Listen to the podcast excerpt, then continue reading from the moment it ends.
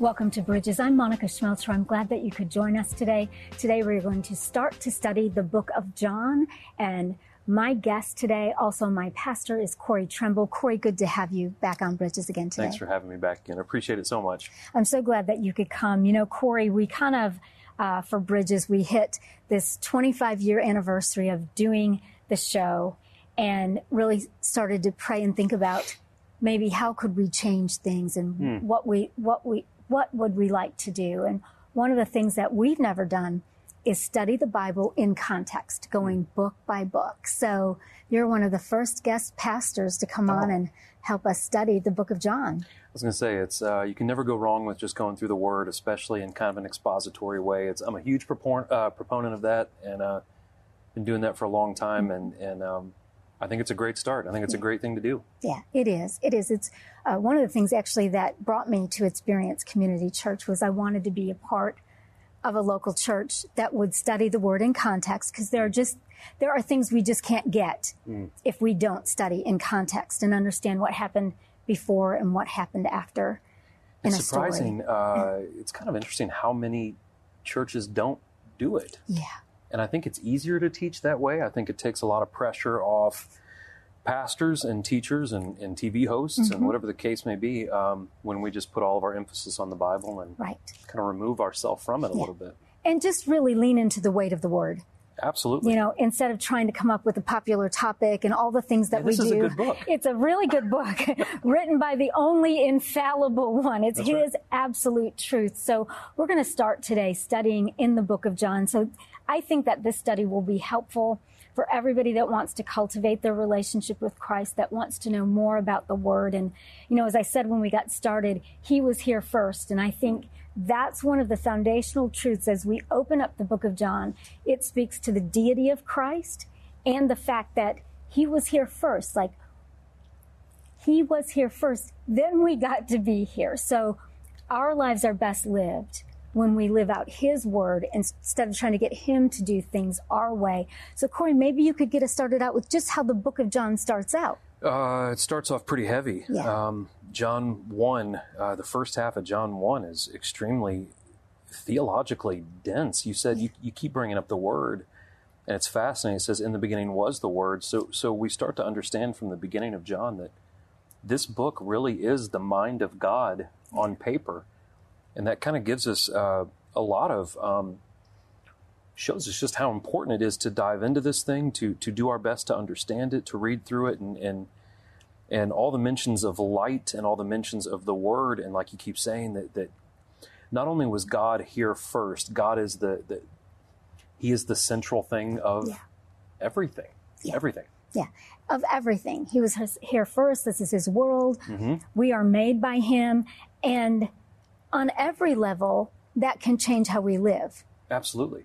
Again, it goes, I don't know, I'm on this big thing lately. If, if we get into this, the, the liberating thing about Christ is, is that, that we can never be enough, that He is enough. And mm-hmm. so if we would just lean into Him more, there is such a freedom that we receive, yeah. knowing that we don't have to be perfect, but we have to be in a relationship with the one who is perfect. And John starts that off mm-hmm. beautifully with kind of the centrality of it's all about Jesus. Amen. Amen. Well, could you start us off? Could you read from John uh, 1, first chapter, just down to the fifth verse? Sure. All right. Yeah, good stuff. In the beginning was the Word, and the Word was with God, and the Word was God. He was with God in the beginning. All things were created through him, and apart from him, not one thing was created that has been created.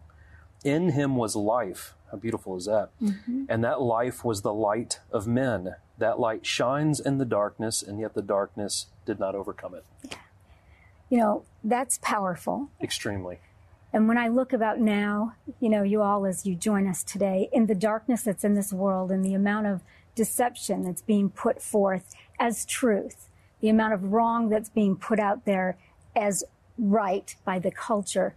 But yet, what you just read tells me that all of this darkness can do nothing no. to extinguish his light and again, and I think that goes with us that if we are in the light, if we're living in the light, if we have a relationship with Jesus, that simple, um, that we cannot be overcome either. Yeah.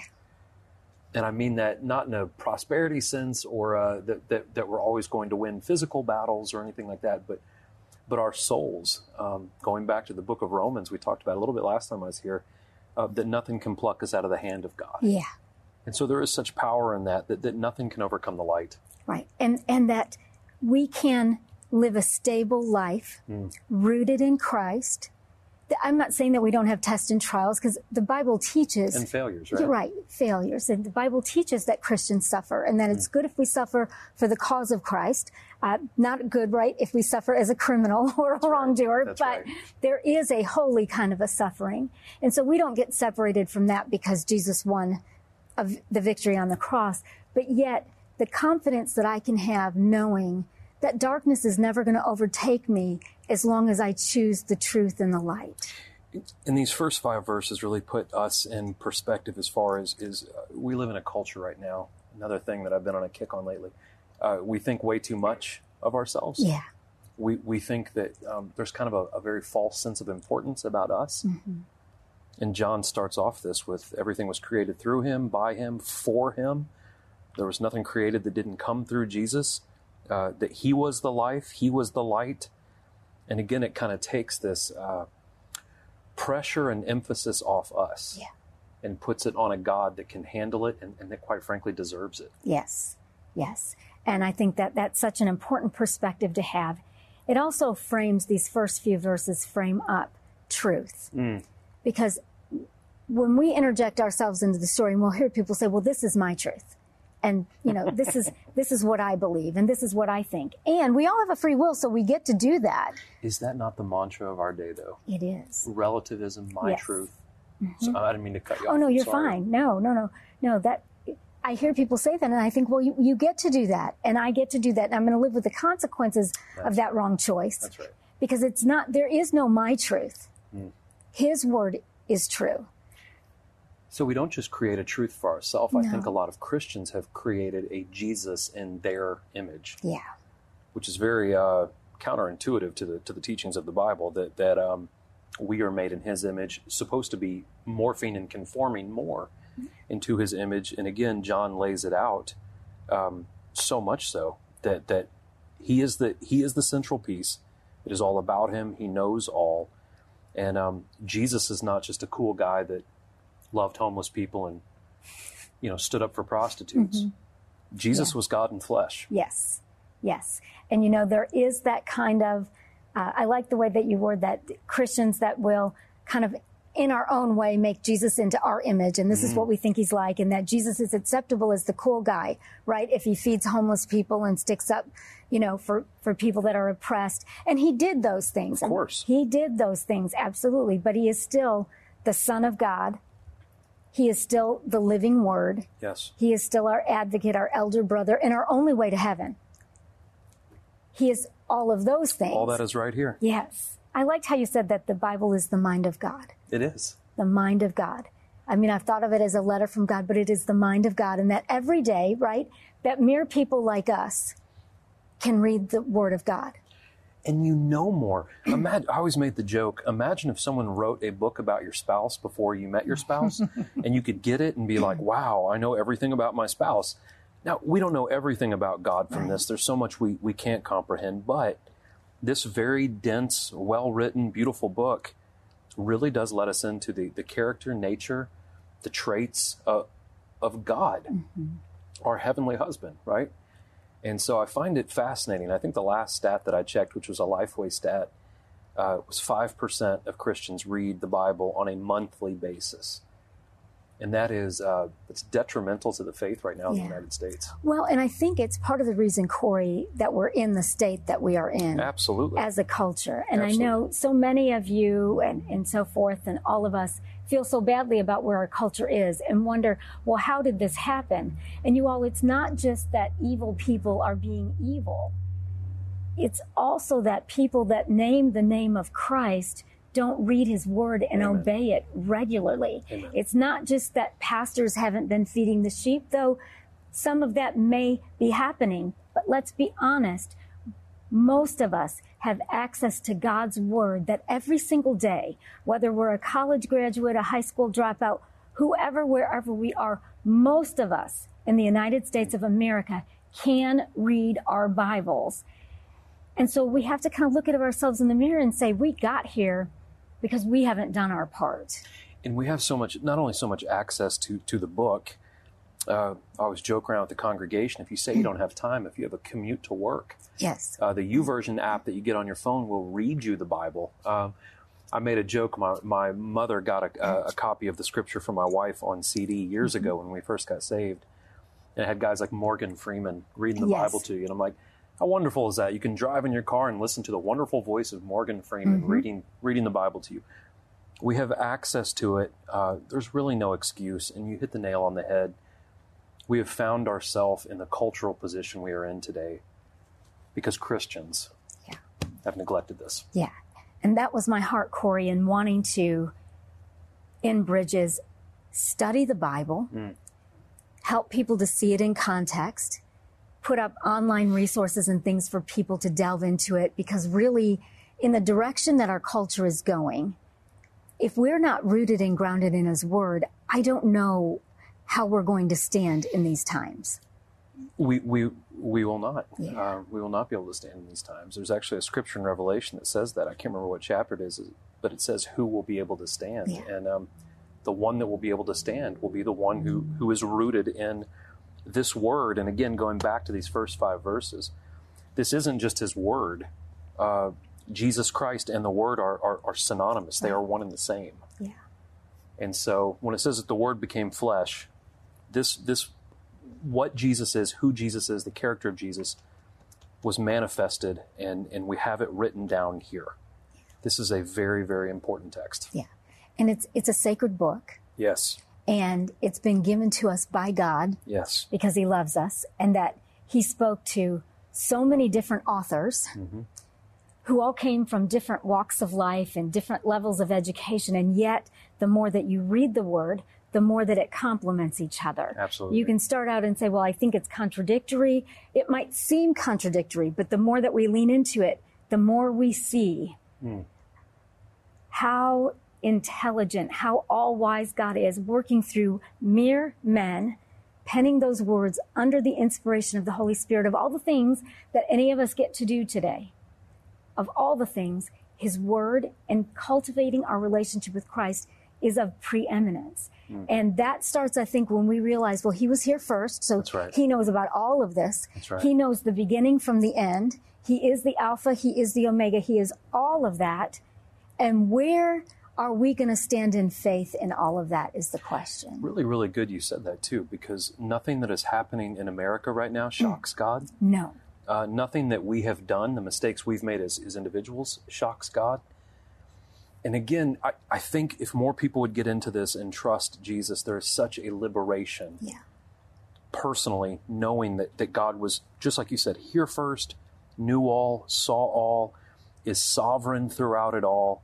And if we will just lean into that, that it Yeah. really gives us freedom. It does. You know, I was uh, thinking, Corey, over the weekend just about, you know, we all have if onlys in our life. Well, if only I had done this, or if only I had done that, whatever. And so I was having one of those moments thinking, well, if I would have trusted Christ a little more, maybe if I would have leaned into him a little more. And I had to come to this place of whatever all of that is, what I have is right now. Amen. And if I'll lean in right now and endeavor to be more mature right now and not just read God's word to change my situation or all of those things that we do when we're in mm. trouble or whatever, if I'll just surrender to Him and let Him make me who He wants me to be in His image and obey His word, He's not surprised by where I am. Well, in, in Jesus in the Gospel of Matthew is, is very much a, a savior of the present.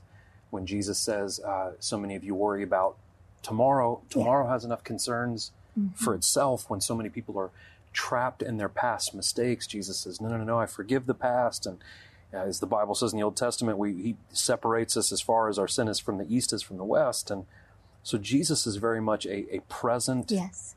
savior and and i think that's what we miss so much in our culture is we're either constantly worried about the future or we're constantly living in the past and jesus encourages us be be here be now Yes. take this moment um, take advantage of this moment And so again, that's why not only should this be read, it should be a, if not daily, it should be a consistent part of Absolutely. our life. Yes. So Yes. And we reap the benefits because the thing is, He is God. So we're not reading the Word for His benefit. We read the Word so we can learn more about Him and live life His way. And I think, Corey, one of the things that I see about our culture right now is that people are so angry. It's like everybody is sitting on a slow stew. a ton of aggression right now. Yes, so much. And uh, a lot of times people will say, well, Christians, you know, that's a sin to be angry. That's not really what the Bible teaches. And the book of John does go into uh, the one account of Jesus that we're given, uh, right, where Jesus was angry, and people don't quite know what to make of that. But I think that righteous anger, as defined in the Bible, has a place in our lives.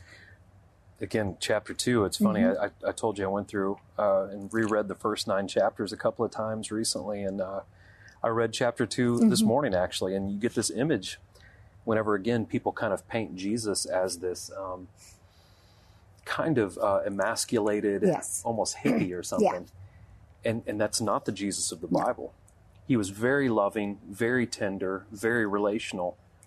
And also, there was a righteous indignation Yeah. that Jesus displayed. And when Yeah. Jesus walks into the temple and he's seen that it's become more of a marketplace than a house of worship, I love how John writes it says he's in the corner fashioning a cord. I know. Everyone's like, "What's Jesus doing?" He's like, "I'm about to show you what I'm Yeah, doing." You know, like he. he uh, so, so the, there is an angry side of God, but it's a righteous, holy, justified anger Mm-hmm. towards injustice and corruption. Right, right. And the end result of that display of anger, and as uncomfortable as sometimes people can be about anger, the end result of what Jesus did with the money changers and driving out that corruption was to restore his house right. to a place of worship.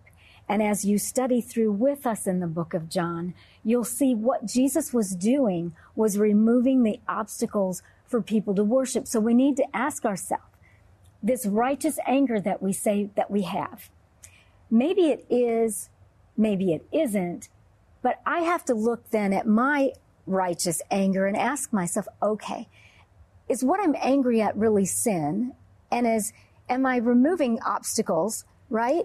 And is healing going to come forth, something good from this anger, or is it destructive? So, so going back to something we were talking about, um, that there is a problem with the North American church. There's a problem with the integrity. Of, and I don't mean to just come on and I, I believe in the church. Amen. I believe in the corporate gathering of the Yes. church. Um, but but for several decades now, there has been a downward slope of the integrity and and the effectiveness of the church in the United States. And I think that's what Jesus was upset about in Yeah. John chapter two. He walked into his house and said, You guys are not focusing on the correct things. And this makes God angry. And I think us as Christians, we have to be careful because I don't I don't condone just constant bashing of the church. Right. But the fact that more churches don't teach the Word of God, the fact that more churches uh, are more concerned with lavish buildings or lavish salaries for lavish uh, salaries for their employees, and not doing the work in the community, not being sacrificial, not teaching His gospel. This is something that Christians should be able to stand back at and say that this is this is upsetting. This Right. is wrong. Right. And instead of saying, well, I just won't go back to church anymore because everybody's a hypocrite there and everything is just wrong and you can't believe anything, you know, that's ridiculousness too. Yes, it is. That's stupid and ridiculous. The, the church is what God chose for his people to be trained and matured. And there's no church that's perfect, but we ought to be able to open up our eyes and say, okay, how can I glorify God the right way now? And again, there's a personal, there's an introspection we have to take on ourselves. So we're, we're also quick to, to criticize the church and the pastor or Right. whatever. Um, when I think a lot of Christians need to ask themselves, well, what have I done for my community? What have I done for my neighbor? What have I done uh, uh, to make the world a better place to live in? And if the answer is nothing, um, then the problem really is is us as individuals, isn't Right, right. And it's so for the answer also isn't that people are coming to you or to me or to whoever else to tell us what we need to do for the community, right? We're so good at that, though, Monica. I'm so good at pointing out the evil in you, Yes. and I Well, need to be addressing the evil in me. well, and that's what the Bible says for me not to try to take right the speck out of your eye well i've got a beam in my own and we've become in so many ways and again i don't say this to be harsh to any of you I, i'm asking myself all these same tough questions myself. Am i expecting other people to do more than i'm willing to do? Am i praying for my neighbor? Am i sharing christ with my neighbor? Am i angry? If i'm going to be angry am i angry about the right things and do i want the right result or is my heart to bash people? And that really is the beauty of the Gospel Yeah. of John. Is uh, this is maybe the understatement of of forever on this show, but our job really is to look at the model of Jesus and and to live to the best of our abilities the way Je- Jesus demonstrated life. Yeah. And so there are things we are to be angry about. There is grace that we are to show. I can't wait to get into some of the different things. Uh, I love in chapter three the story of Nicodemus. I love the story of the woman Yeah. in the well. I, I can't wait to get to that well stuff. let's talk about the story of nicodemus because he's coming up next here in john 3 Sure. yeah Uh, you want me to talk about that? You want me absolutely to start off with that? I love the fact that in our, our culture nowadays, we, uh, we really tend to demonize educated and successful people. yeah And we have an educated, successful man named Nicodemus who came at, it's, it's interesting, the little things that we miss. It says that Nicodemus came to him at night, i know probably not wanting to be seen by his contemporaries. Yeah.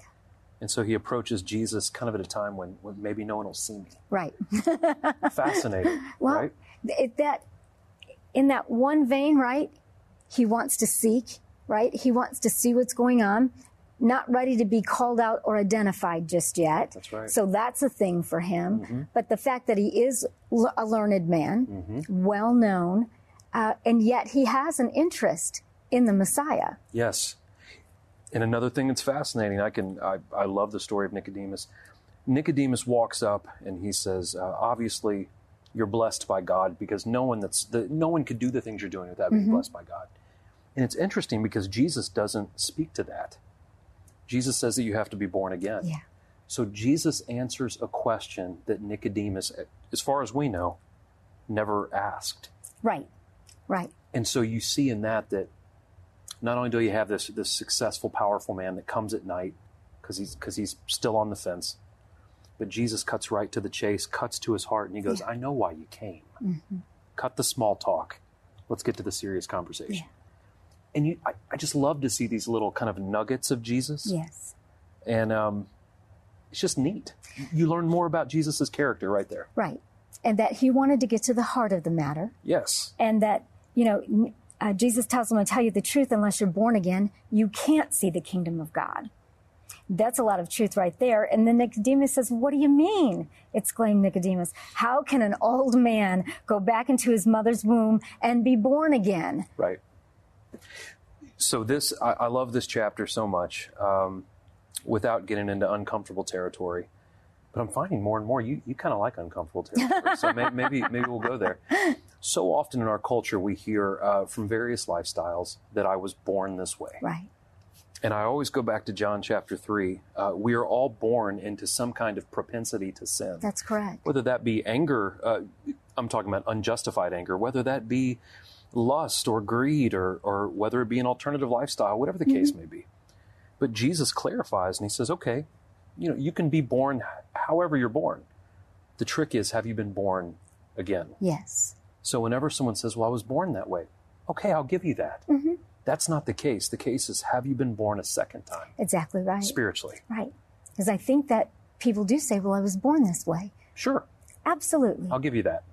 but we're born again That's right. another way That's right. We're born again by the Spirit when we accept Christ. And he, Jesus replies to him, He says, I assure you, no one can enter the kingdom of God without being born of water and the Spirit. right. Humans can only reproduce human life, but the Holy Spirit gives birth to spiritual life. So don't be surprised when I say you must be born again. And that is the answer, right? and so simplistic. And I love how mm-hmm. a very, like you said, a very learned man like Nicodemus misses the simplicity of what Jesus is saying. Right. And Jesus simply looks at him and, and he even says, he kind of chastises him a touch and says, You're a teacher, don't you know these things? Yeah. This is simple. This is Yeah. easy. Yeah. We're born into sin. You got to be born out of sin. That's right. And we're born again not to sin. When we're born again by the Spirit Mm. of God, our flesh can be crucified. That's right. And we can fulfill the spirit and not the lust of the flesh. That's right. That happens by being born again. And we complicate being born again a lot. Nicodemus is not the only guy, right? Yeah, it's been me. Yeah. Oh, me too, right? I, I, got in by grace, and then I can remember I became like a little checklist Bible study girl, you know? right. And that happened to me, and then I had to realize this is not helping me grow, That's right. um, and it's not glorifying God. But this, to, we have to be born again in order to see the kingdom of God. Very good. Yes. And then He lets us in, helps us to grow, and do all of those things. And later on, uh, John says, "Grace upon grace." Right. I mean, that's that's uh, that's what we lean into. Yeah. So And we're going to keep doing more of that today. Um, Corey, I appreciate you coming to help us study so much. the book of John together. And I want to remind you all that we're going to put up the notes from today in the online extras for the book of John. And I want to encourage you that if you have not been born again by the Spirit, Hmm. you've been thinking about Jesus, maybe mocking Jesus. Today, this moment might be your moment. It starts with a step of faith to ask Christ into your heart, to ask for forgiveness of your sins.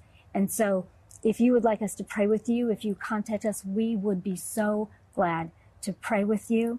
Today's truth, we shared a lot of things, but I want to remind you we build our life on the truth of God's word. This is His world. He was here first. We're out of time. We've got to go, but we say goodbye and God bless you.